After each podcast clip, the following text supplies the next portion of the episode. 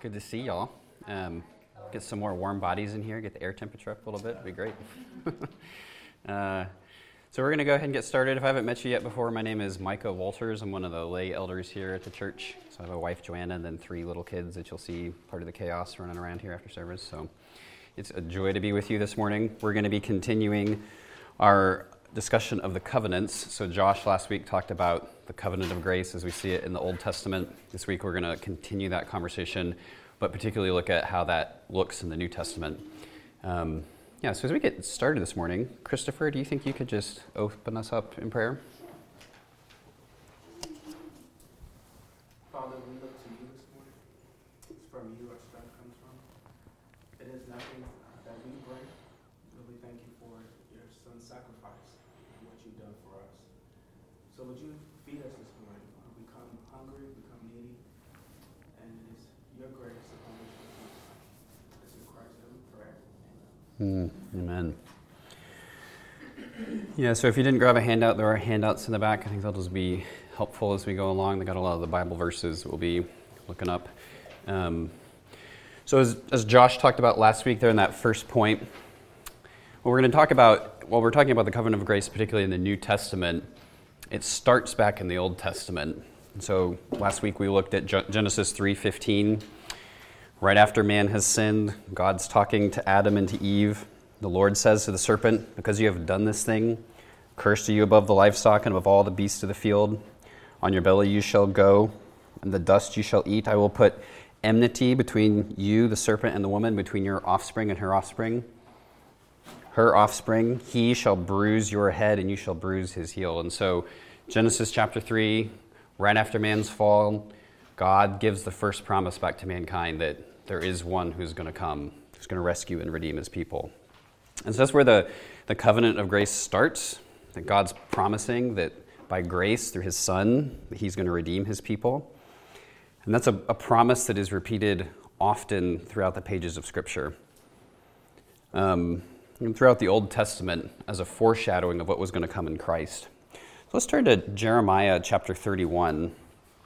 Um, Jeremiah 31, verses 31 through 34. If someone could read that for me when we get there. Jeremiah 31, verses 31 through 34.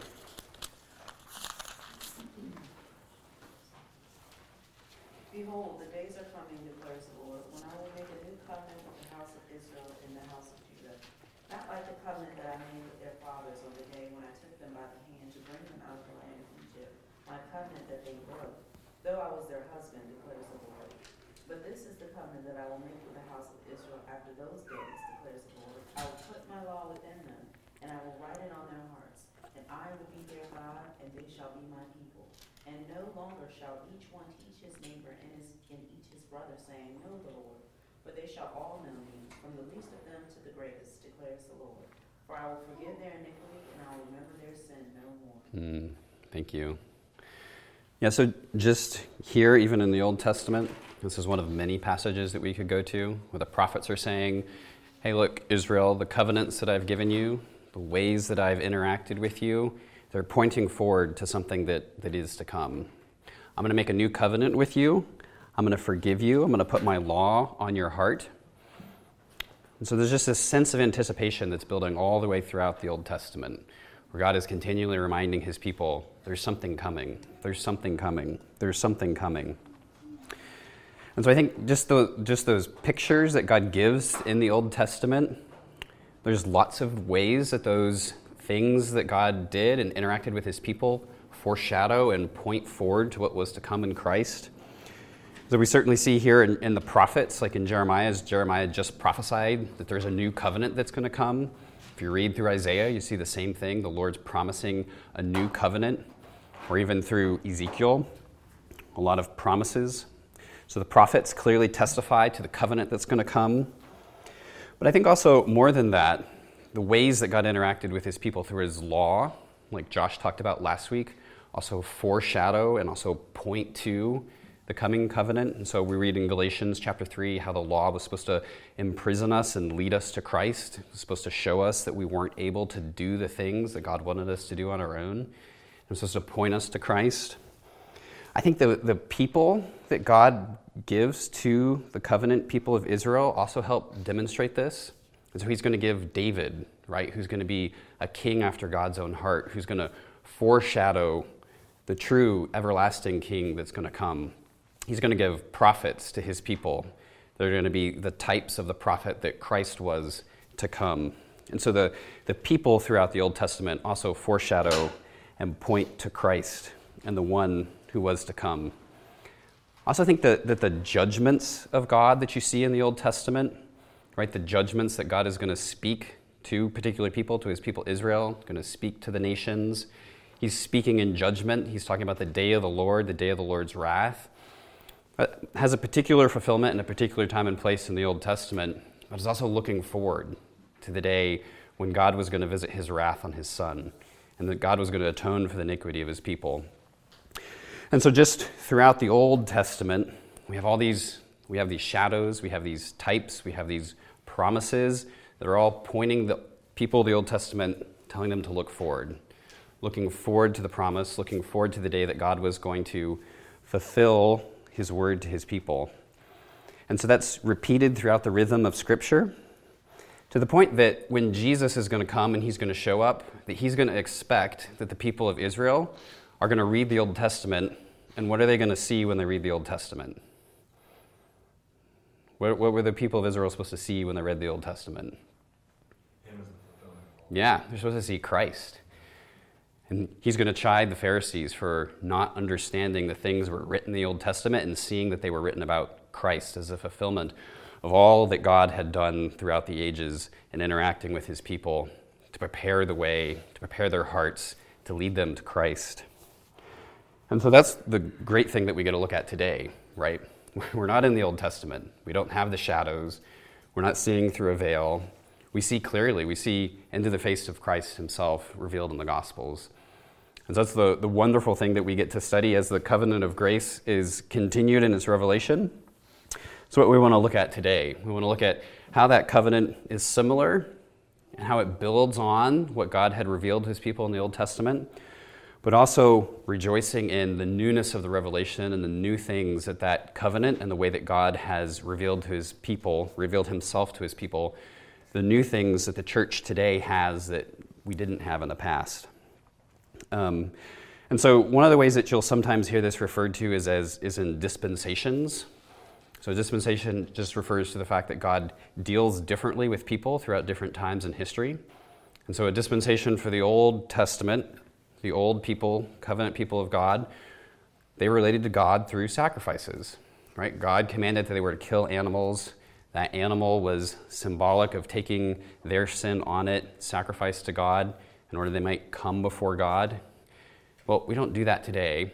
We're under a different dispensation, and so now we come through Christ, who is our sacrifice, the Lamb of God. I do think it's important, though, that as we as we think about it, that we're talking about it as a single covenant, right? Like this is the way that God has revealed Himself to His people, and so we want to look at it as a whole. What are the themes that tie across Scripture? The things that tie together how God has revealed Himself to His people. But we also then want to take apart and look at well, what are some of the particular different dispensations and different ways that's looked kind of throughout God's redemptive history. Um, yeah, as we get going, though, maybe just a question to get us thinking. Um, one of the, and we will talk about this more as we go on, but one of the primary foundational elements that Josh talked about last week was it is it's faith that unites us to the Father, right? Christians of long ago in Abraham's day, Christians today are united to Christ through faith, through grace, that it's that vehicle that God has chosen to use to redeem a people to himself. So, why of all the things that God could have used, why do you think it was faith that God chose to use to redeem his people? What is, yeah, what, what, how would you guys think about the significance of that?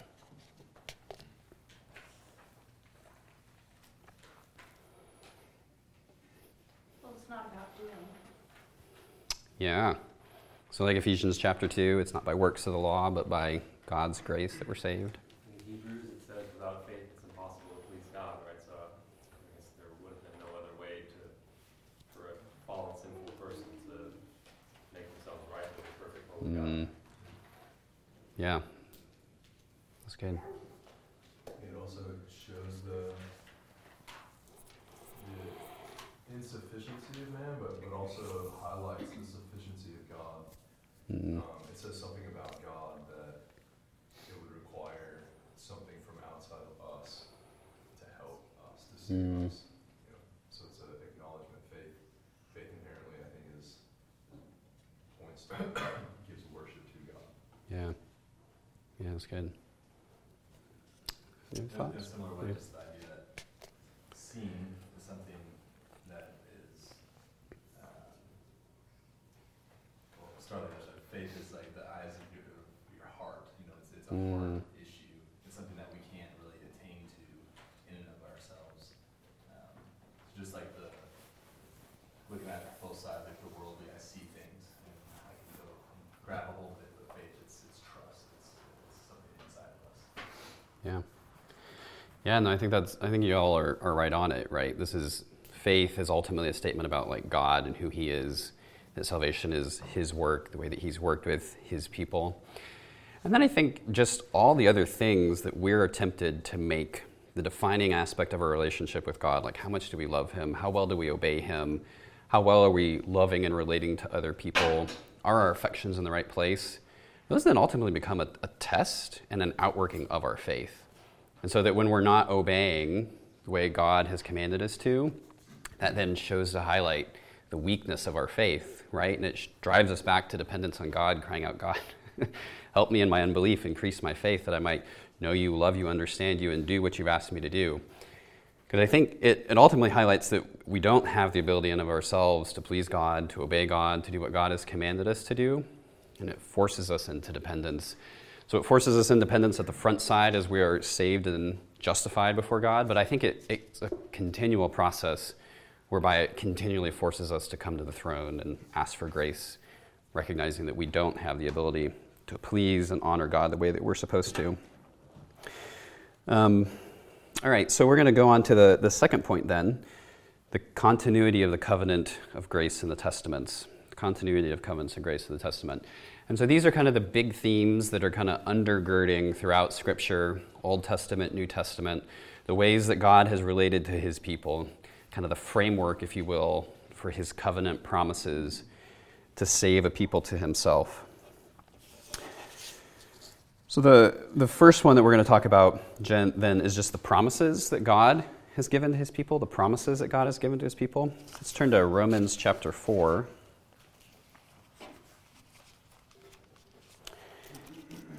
So in Romans, Paul is describing how it is that people are saved, how it is that man can actually be justified before God.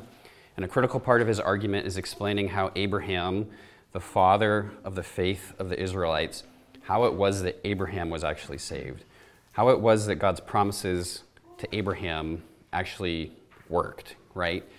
Because if it worked differently, if it was by works that Abraham was justified and that the promises of God to Abraham were made, then it's by works that we too come before God and find our standing.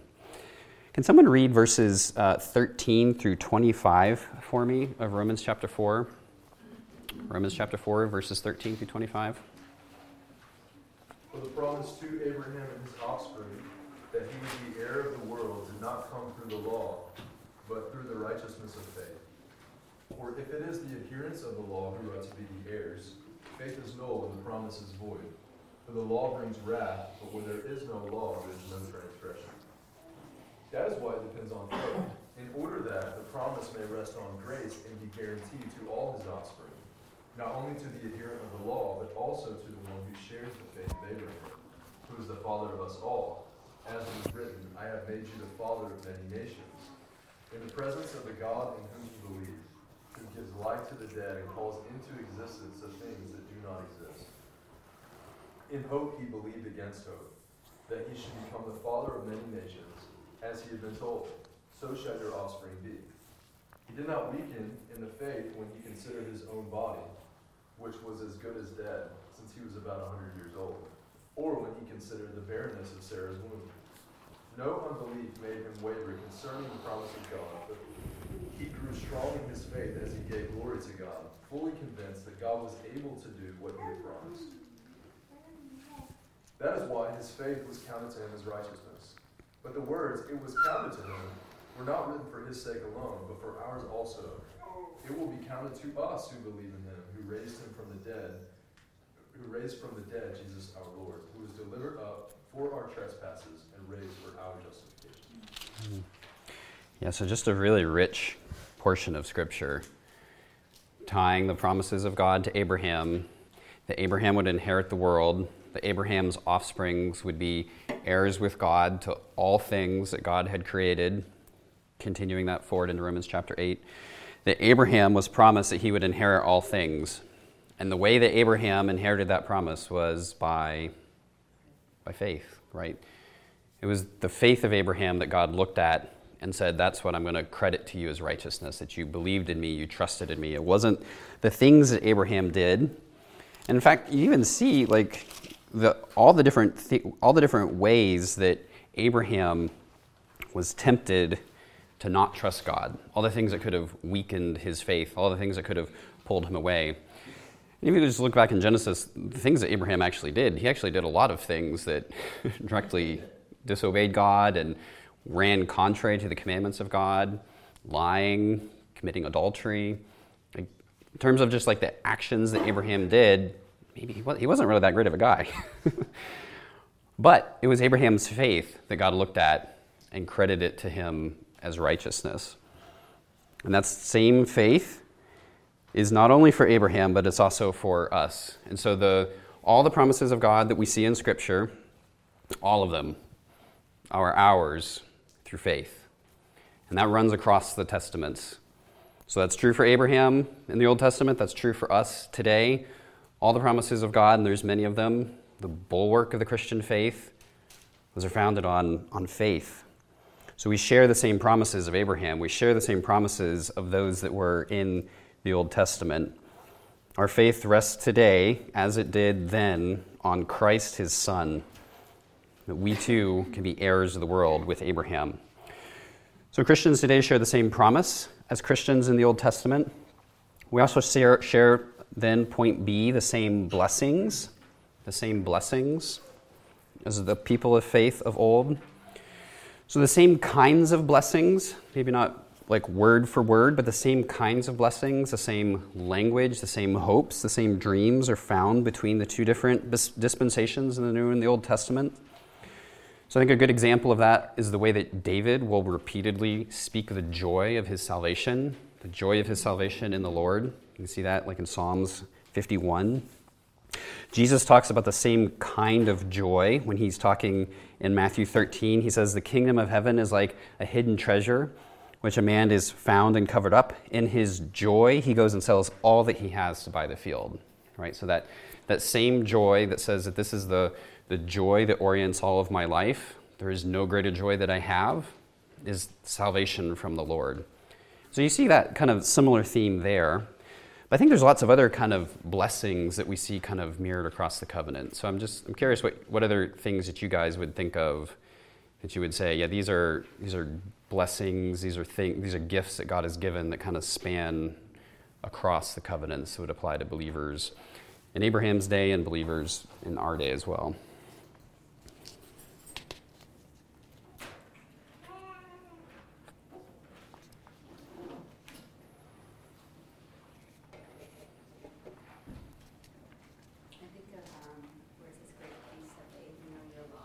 Mm. Yeah. Good. You'll keep him in perfect peace, whose mind is stayed on you. And then in the New Testament, that same promise again, you know, that Christ will keep those in perfect peace. Yeah, that's good. Others? Our identity and our adoption as his children, mm. both covenants. He chose a people to himself, and he's chosen any people to himself. Yeah. That's good. So even the way that he would like describe us as people, we're his children, the children of Israel, and we're the, the chosen children of God. Yeah, that's great. Sovereignty that we can, when all else fails, we, we can rest in that and know that, that no matter what, he's sovereign and he's good. Mm. Right. I don't know if that does. No, I think it does because that's I mean that's what God was trying to teach the people of Israel over and over again, right? So as the people of Israel are coming up out of Egypt, it seems like they're going to be destroyed by the Egyptians, God's going to tell them to not fear but to trust in him and then he's going to through his providential means, he's going to save them, right? Cast the Egyptians into confusion, drown them in the Red Sea. And throughout all that, the people of Israel are supposed to see that God is the one who sovereignly controls and protects them, and is with them, and is for them, and is good. And those are the same promises that, like, our hearts are supposed to rest in. Whatever circumstances, whether armies are kind of embattling our own hearts, it's the same Lord with the same protections. That's good. Yeah, brother. Also not just peace, inner peace, but peace with God. Mm. So that, I mean, Romans talks about like God's wrath being upon those who don't believe, so Mm. those who believe that his wrath is not going to be upon them. Yeah, yeah, that's good. Yeah, because I think especially as you read through the Psalms, you see David talking that way, right? That he's blessed is the man who has peace with God. Yeah, so I think there's I think that also is just a rich tapestry that helps connect all of Scripture together.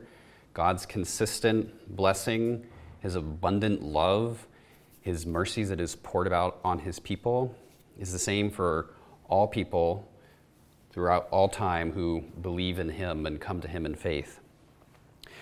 Point C, then, we kind of have touched on this a little bit, but we all share the same gospel. There's a continuity across the covenants, and it's the same gospel that is preached, the same gospel that saves.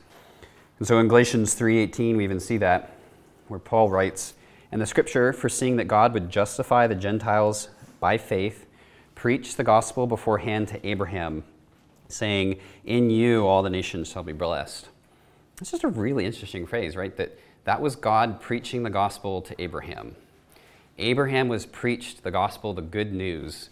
Abraham heard the good news and received it by faith. And that's the same gospel message that happens today. All the nations of the earth are blessed in Christ Jesus. And so I think, even as we just saw in, in Romans, chapter 4 that we read earlier that Abraham was justified by faith and not by works. That's the kind of the linchpin or one of the linchpins in Paul's arguments of this is what salvation by grace through faith looks. So there's the same gospel message, the same good news of how God saves sinners that runs kind of throughout the Old Testaments. And so that was something that Josh even then talked about last week, just as as we look back to Christ for our righteousness, the, the saints in the Old Testament would have looked forward to the promised one who was to come, who was going to die on their behalf, the sacrifice of God that was going to save sins, save sinners from their sins. Other places you might see that would even be in like Habakkuk 2 4. Habakkuk 2 4, where the prophet tells us, Behold, his soul is puffed up, it is not upright within him, but the righteous shall live by his faith. And that's another verse that Paul in Romans is going to refer back to, using the words of the Old Testament to, to demonstrate the continuity that, that the same gospel message by grace through faith is how God has acted with his people throughout time and throughout history. Um, yeah, and so I think that, that that really, for the Christian, I think that really gives a lot of, of hope in the bedrock promises of God, right? That this is the way for millennia that Christians have come to God in faith. So it's the same gospel message. It's also the same point D there. It's the same hope and the same support. It's the ha- same hope and the same support.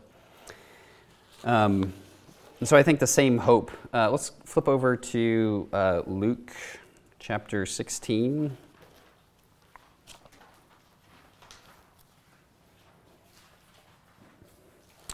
Luke chapter 16. Yeah, so we're not going to read all of it. We were just here a couple weeks ago, uh, or just recently, with uh, Garrett preaching through Luke chapter 16. With the parable of the rich man and Lazarus, so there in verse 19, there was a rich man and there was Lazarus. And then when, what happens when they die? Down in verse 22. Where do they, where do they go when, when they both die? Where is it that they where is it that they go? Yeah, they go to Sheol, the place of the dead, and they're, the rich man goes to to hell, to Hades, and Lazarus goes to Abraham's side. Yeah, we're going to the same place, right? We have the same hope, we have the same end. So, in Jesus' day, those that by faith trusted in the Son of God were going to Abraham's side. Christians today that by faith trust in the Son of God are going to Abraham's side into Abraham's bosom. So we have the same, we have the same hope. We're saved to the same end that we might be with God for eternity. And so I think that, yeah, I think that is something that we share. There's a, there's a same hope. We're going to the same place, but also the same support. And I, and I think that it's from the same root that we come, that we have the same help and support from God. So in, in Romans chapter 11, verses 16 through 18, Paul's going to write describing the, about the Jews. He says that if the dough offered as first fruits is holy, so the whole lump and the root is holy, and so are the branches. If some of the branches were broken off, and you, a wild olive shoot, talking to the Gentiles, a wild olive shoot were grafted into the others, it is now sharing the same nourishing root of the olive tree. Right? So there's, there's one root, Christ Himself, and all of the branches, whether Jew or Gentile, whatever nation that you're coming from, we all share that same root. So the same root that Abraham was tied into, that's what we're tied into. And so the same support, the same source of life, the same source of joy in Christ Himself is true for all people at all times that believe in Jesus Christ. And then finally, so the same hope, same support, and then finally, then the, the last point, point E. So we all share, we all share the same, the same end. We all share the same end. Can someone read for me John 5, verse 39? Just go ahead and read it when you get there. John 5, 39.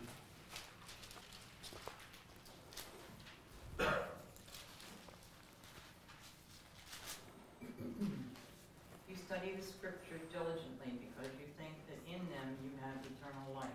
These are the very scriptures that testify about me. Yeah. So all scripture testifies about Jesus. that's, that's the end, right? That God's Son might be glorified, that God the Father himself might be glorified. It's in his Son. And that's where our that's where our goodness, our hope, our joy, our peace, our love comes from. It's in that same end that Christ himself might be glorified. So all the scriptures of the Old Testament are written about Christ. All the scriptures of the New Testament pertain pertain to Christ, that all God's people might have their hope realized in him and in his atonement for their sins. Yeah, so that, that list is just a list of some of the kind of common threads of continuity between the covenants. That's certainly not comprehensive. We could add a lot more to that list. But just in thinking of kind of some of those that we just talked about, what do you think are the implications to like Christians today about the continuity, just the, the way that God consistently deals with his people? What do you think some of the implications are? Yeah. Um, I was thinking that last week when the teacher highlighted in, um, it was Genesis where God swears against himself and passes through the, um, through the flames for Abraham, that God has sworn against himself. Mm. So the covenant is perpetual and that we don't need to worry about whether or not we're gonna keep faith or make sure, right, of faith. I mean, certainly we should care about holiness, but God has sworn against himself. Mm. So, um, it's a, our salvation is certain and sure. That's good. Yeah. Yeah, God cannot fail and will not fail. Yeah. Other thoughts, other implications? I think also just, yeah, the fact that, the fact that we see so many testimonies of his, his faithfulness, his keeping of his promises, um, means that, you know, in a similar way that Nicole's saying, it means that we can trust every promise that he's made and, and how, you know, the promises that he'll work all things together for the good of those who love him, for instance. Mm-hmm. Um, like we can trust that because we've seen God be faithful time and time again. Yeah. And keep his word. Yeah. Yeah, that's really good. Merc, did you have something? Sure. Sorry, I didn't mean to put you on the spot. I just saw, thought I saw your hand.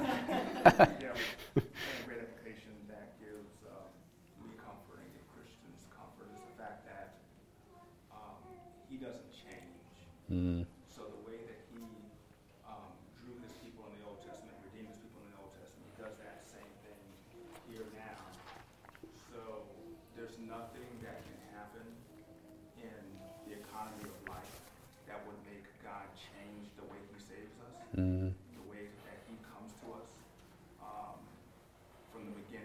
yeah. is, is constant, and that gives us like an assurance that um, that we're his, and that's how it always has been.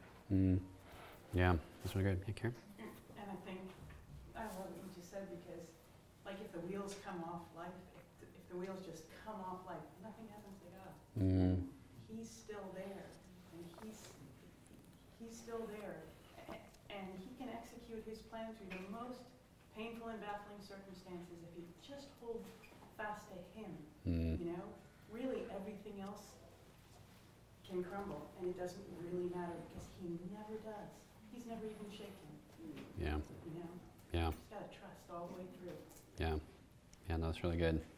Yeah, I think there's some real bulwarks for your soul here in these promises. The way that God is faithful, consistent, loving, compassionate, acting for his people, not against his people, acting for their good, not against them. I think it also just makes your Old Testament just come alive, right? Like you read your Old Testament and in them you see the promises of God to his people that apply to you today.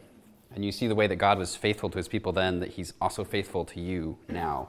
And you look at all the, the people and the things that God gave that point to his son, and you can rejoice in those. And so when we see like a David in the Old Testament, and we can read the life of David, and that we can see the greater king who was to come in Jesus Christ himself. And so I think there's, there's a lot there that the continuity really is what ties the whole Bible together. That's what gives it a single redemptive narrative. That's what helps it make sense. So I think there's a lot to rejoice in. The way that God, or even too, that, that God orchestrated all of time and space and history and all of the cosmos in order to bring his plan of redemption to pass, right? The way that he moves empires, the way that he literally aligns the stars so that there's stars at the right place at the right time for his son's birth to announce his coming, right? He's working all these things, and it's the same God that works in our hearts and our lives, that he cares about us individually. And so I think, there's, I think there's a lot to rejoice in, just through thinking about the way that God has consistently, faithfully, repeatedly dealt with his people through grace, trusting in his son. So the next point that we want to talk about is just the, the discontinuity. So there's a lot of things that tie it together. But praise God, Christ has come. We're not under the old dispensation. We're under the new things that have come, the new covenant in his blood, as Christ himself is going to tell us. And so I think just the first point there, the first point is just that the new revelation is superior to the old covenants. The new revelation is superior to the old covenants. And that's that happens in a lot of different ways. The first just being that we now have a perfect priest.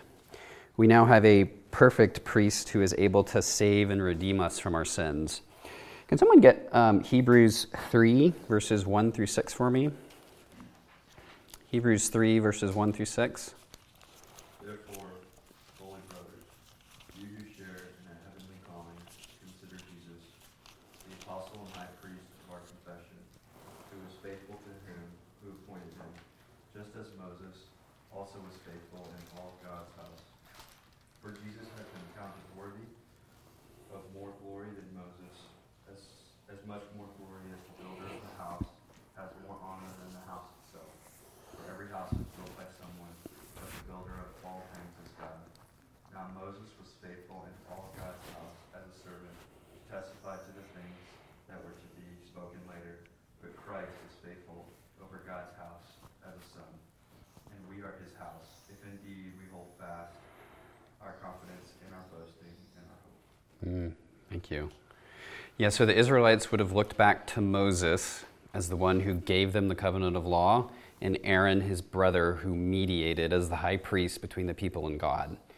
And the writer of Hebrews is going to say, something better than Moses is here. The person who gave Moses the law is here. The one who built the house that Moses lived in is here.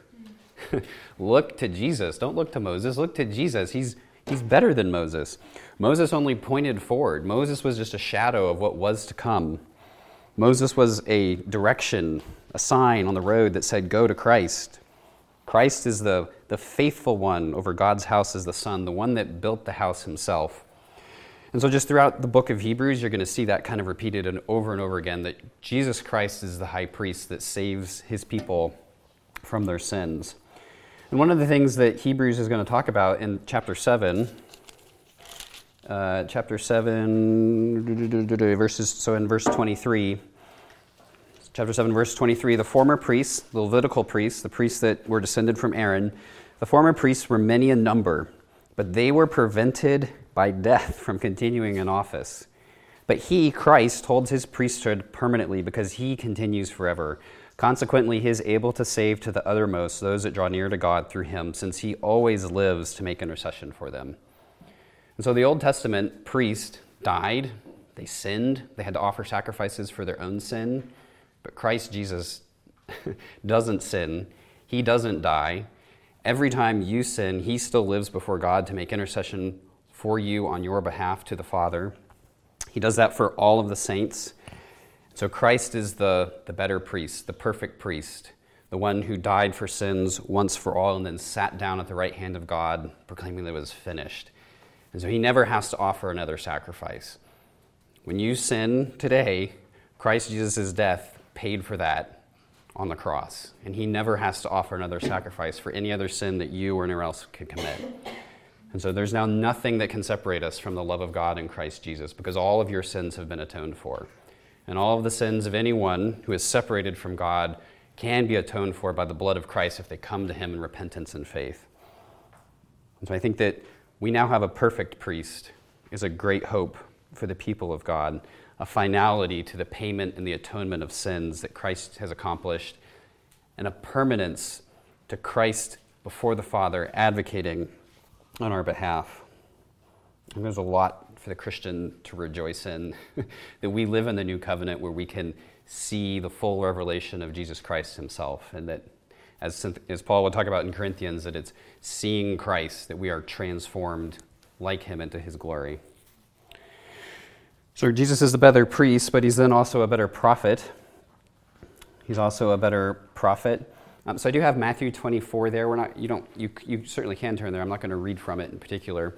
That's talking about the story of, of Jonah and how Noah, or sorry, the story of Noah and how Noah's going to testify of the wrath of God to come, of an earthly flood with temporal judgment.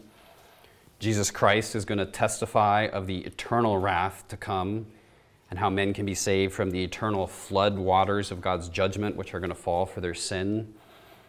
And so, just as Noah is a picture of how people can be saved through the ark, Christ too is a picture of how people can be saved by trusting in him and coming to him for refuge and strength.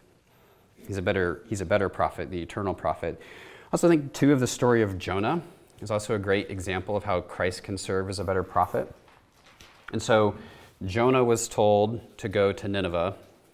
what happens when Jonah is told to go to Nineveh? He doesn't go. He doesn't go, he runs the other way. Christ is told to go to the cross. What happens when Christ is told to go to the cross? Yeah, he willingly submits and he goes to the cross.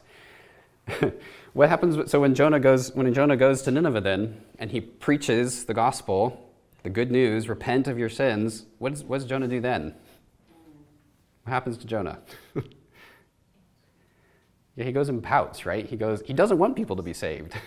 he doesn't actually want them to turn from their sins. So he goes and he pouts and he's upset because his plant dies, but he has no compassion for the city of hundreds of thousands of people that are about to suffer God's wrath and judgment, right? He wants them to suffer God's judgment, right?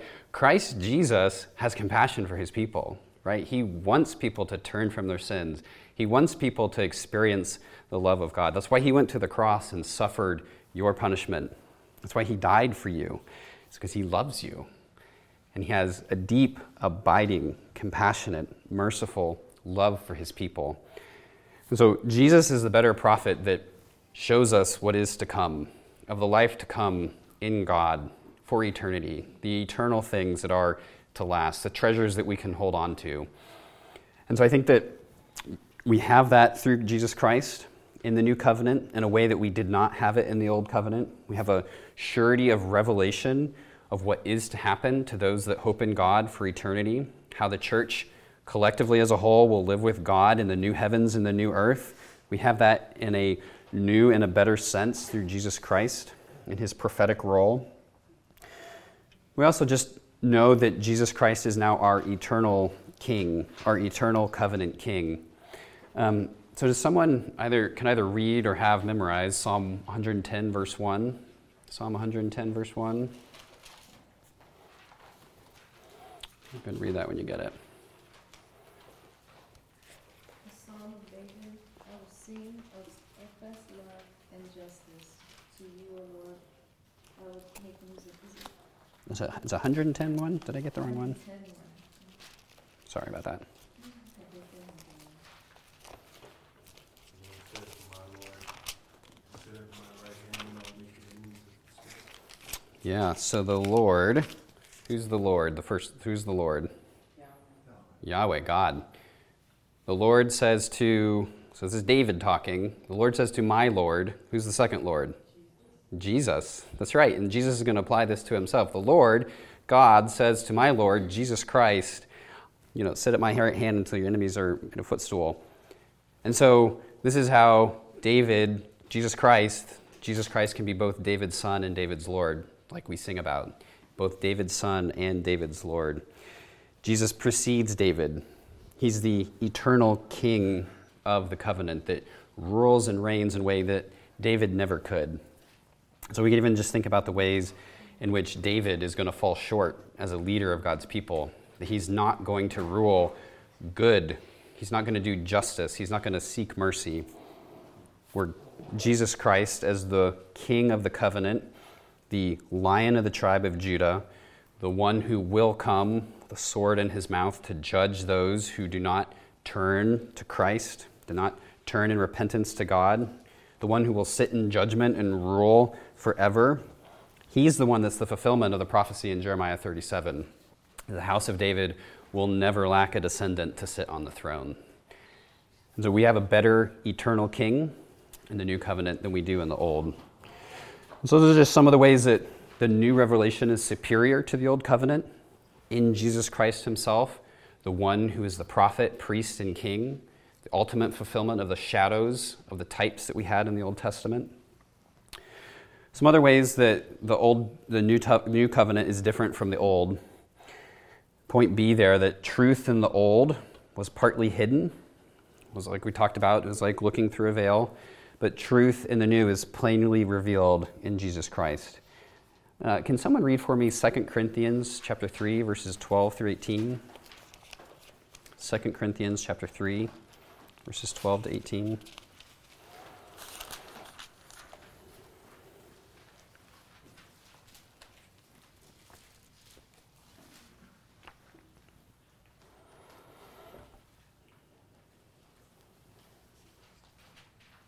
I urge Titus to go and sent the brother with him. Did Titus advantage of you? Second, uh, 3, verse, uh, chapter 3. You can go again, chapter. No, no, you're good, Vanessa. No worries. You're good, sister. Uh, chapter 3, verse uh, 12 to 18. Twelve to eighteen.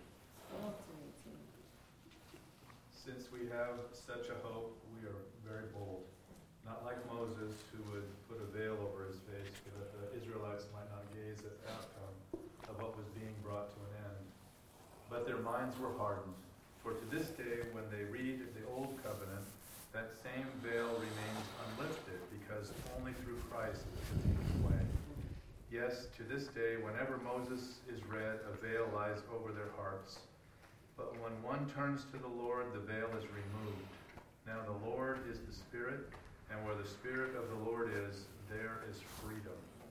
And we all, with unveiled face, beholding the glory of the Lord, are being transformed into the same image from one degree of glory to another. For this comes from the Lord, who is the Spirit. Mm, thank you.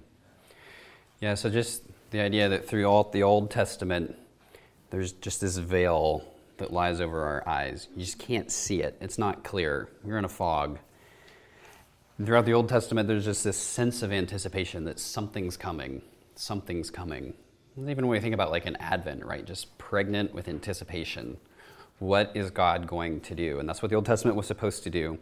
But it didn't fully and completely reveal to God's people how that was going to happen, right? And it was still by faith that God is going to work, He's going to do something.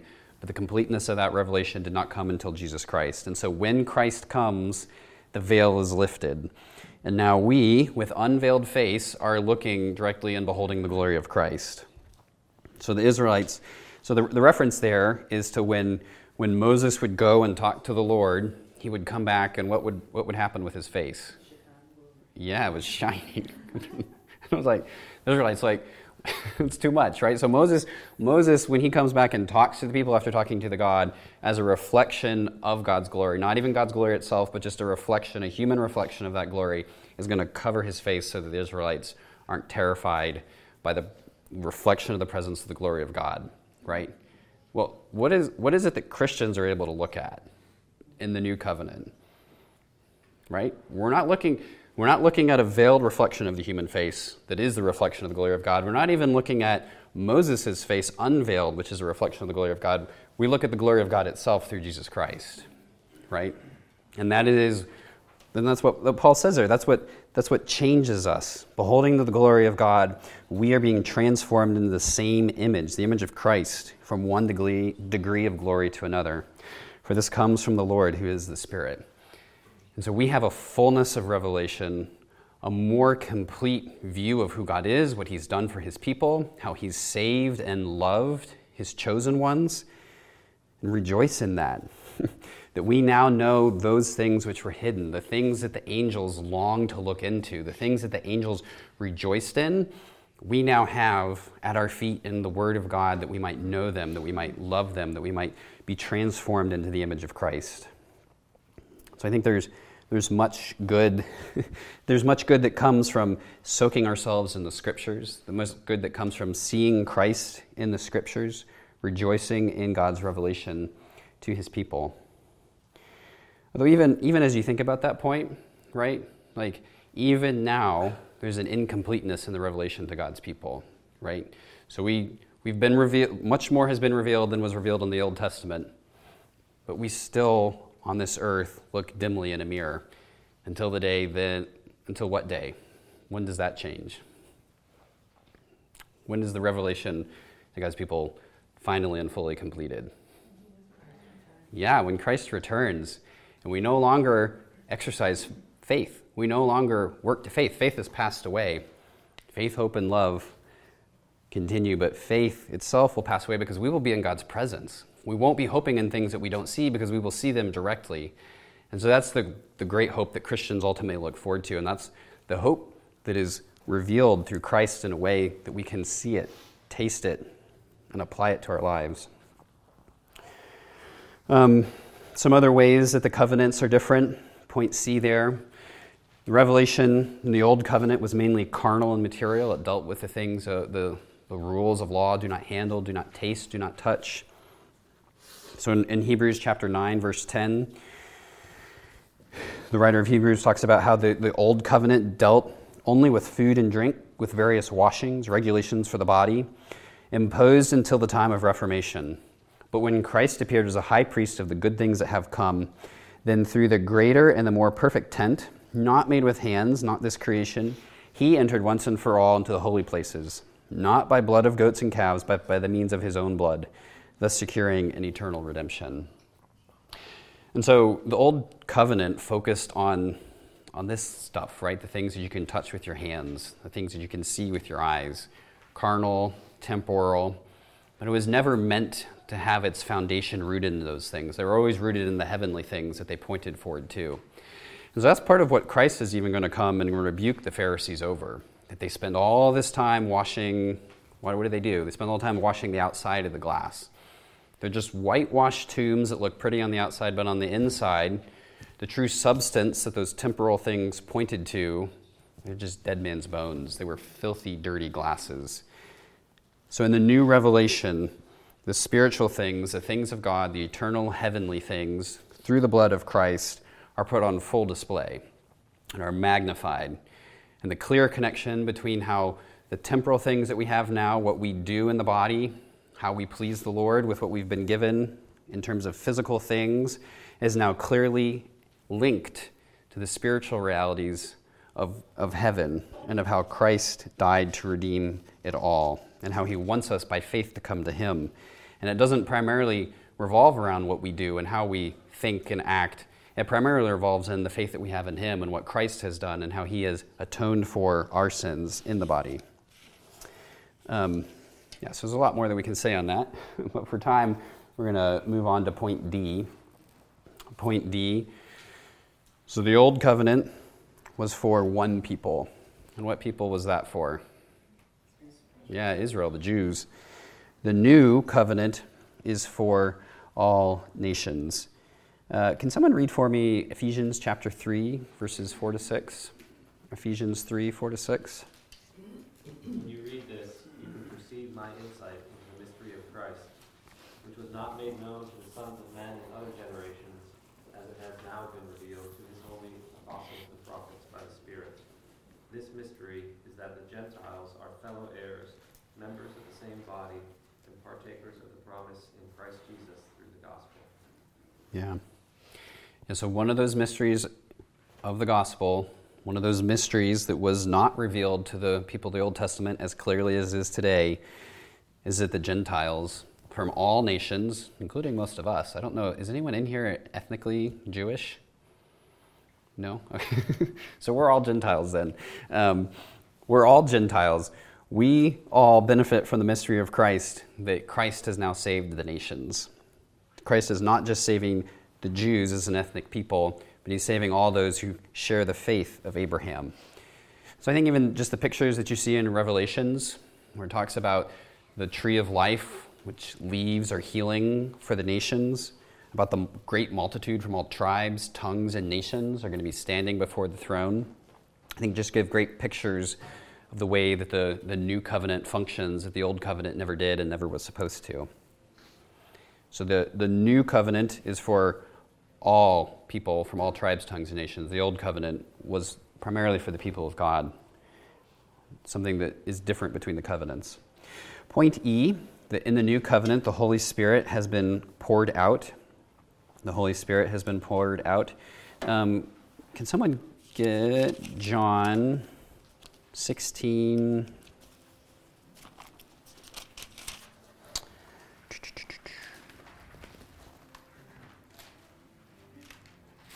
Yeah, um, John 16, verse 7.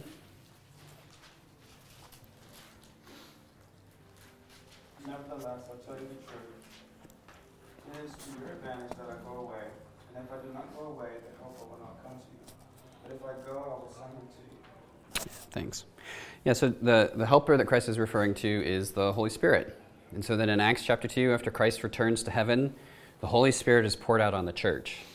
And that's a blessing of the new covenant that the old covenant did not have in the same way. Certainly the Spirit was active in the old covenant, but not in the same indwelling sense, in the same sense that the Spirit was now representing believers to the Father through the blood of Jesus Christ, not indwelling a believer the way that he does in the new covenant.